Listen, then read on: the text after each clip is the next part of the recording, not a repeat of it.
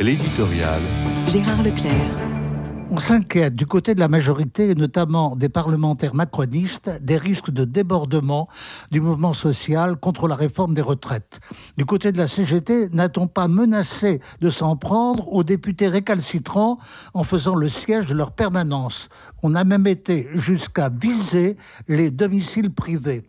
Jusqu'où peut-on aller pour une revendication légitime? Le sujet est dans l'air. On sait aussi les risques encourus dans les cortèges de rue avec la présence de minorités violentes et même de casseurs. J'ai le souvenir de services d'ordre de la CGT qui, à eux seuls, étaient capables de garantir le bon ordre des manifestations, mais nous avons changé d'époque avec un certain affaiblissement des organisations syndicales. Attention cependant, la période de l'après-guerre fut marquée d'un véritable soulèvement de la rue à l'initiative du Parti communiste qui faillit mettre à genoux la quatrième République.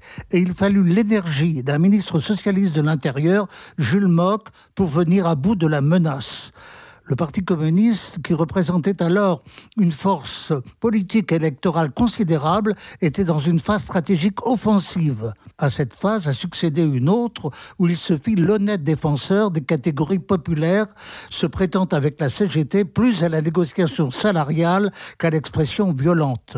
On parlait alors de sa mission tribunicielle, celle qu'il érigeait en porte-parole et non en agitateur. Il est vrai que le pays était alors en plein essor économique. C'était l'époque des fameuses Trente Glorieuses. On sait l'évolution historique qui a suivi avec la disparition d'un parti communiste puissant et la reconfiguration complète de la sociologie politique du pays.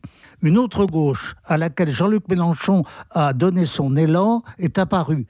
Cette gauche, en enflant la voix, va-t-elle nous reconduire à un état de tension? Cette journée de contestation nous en donnera peut-être une idée.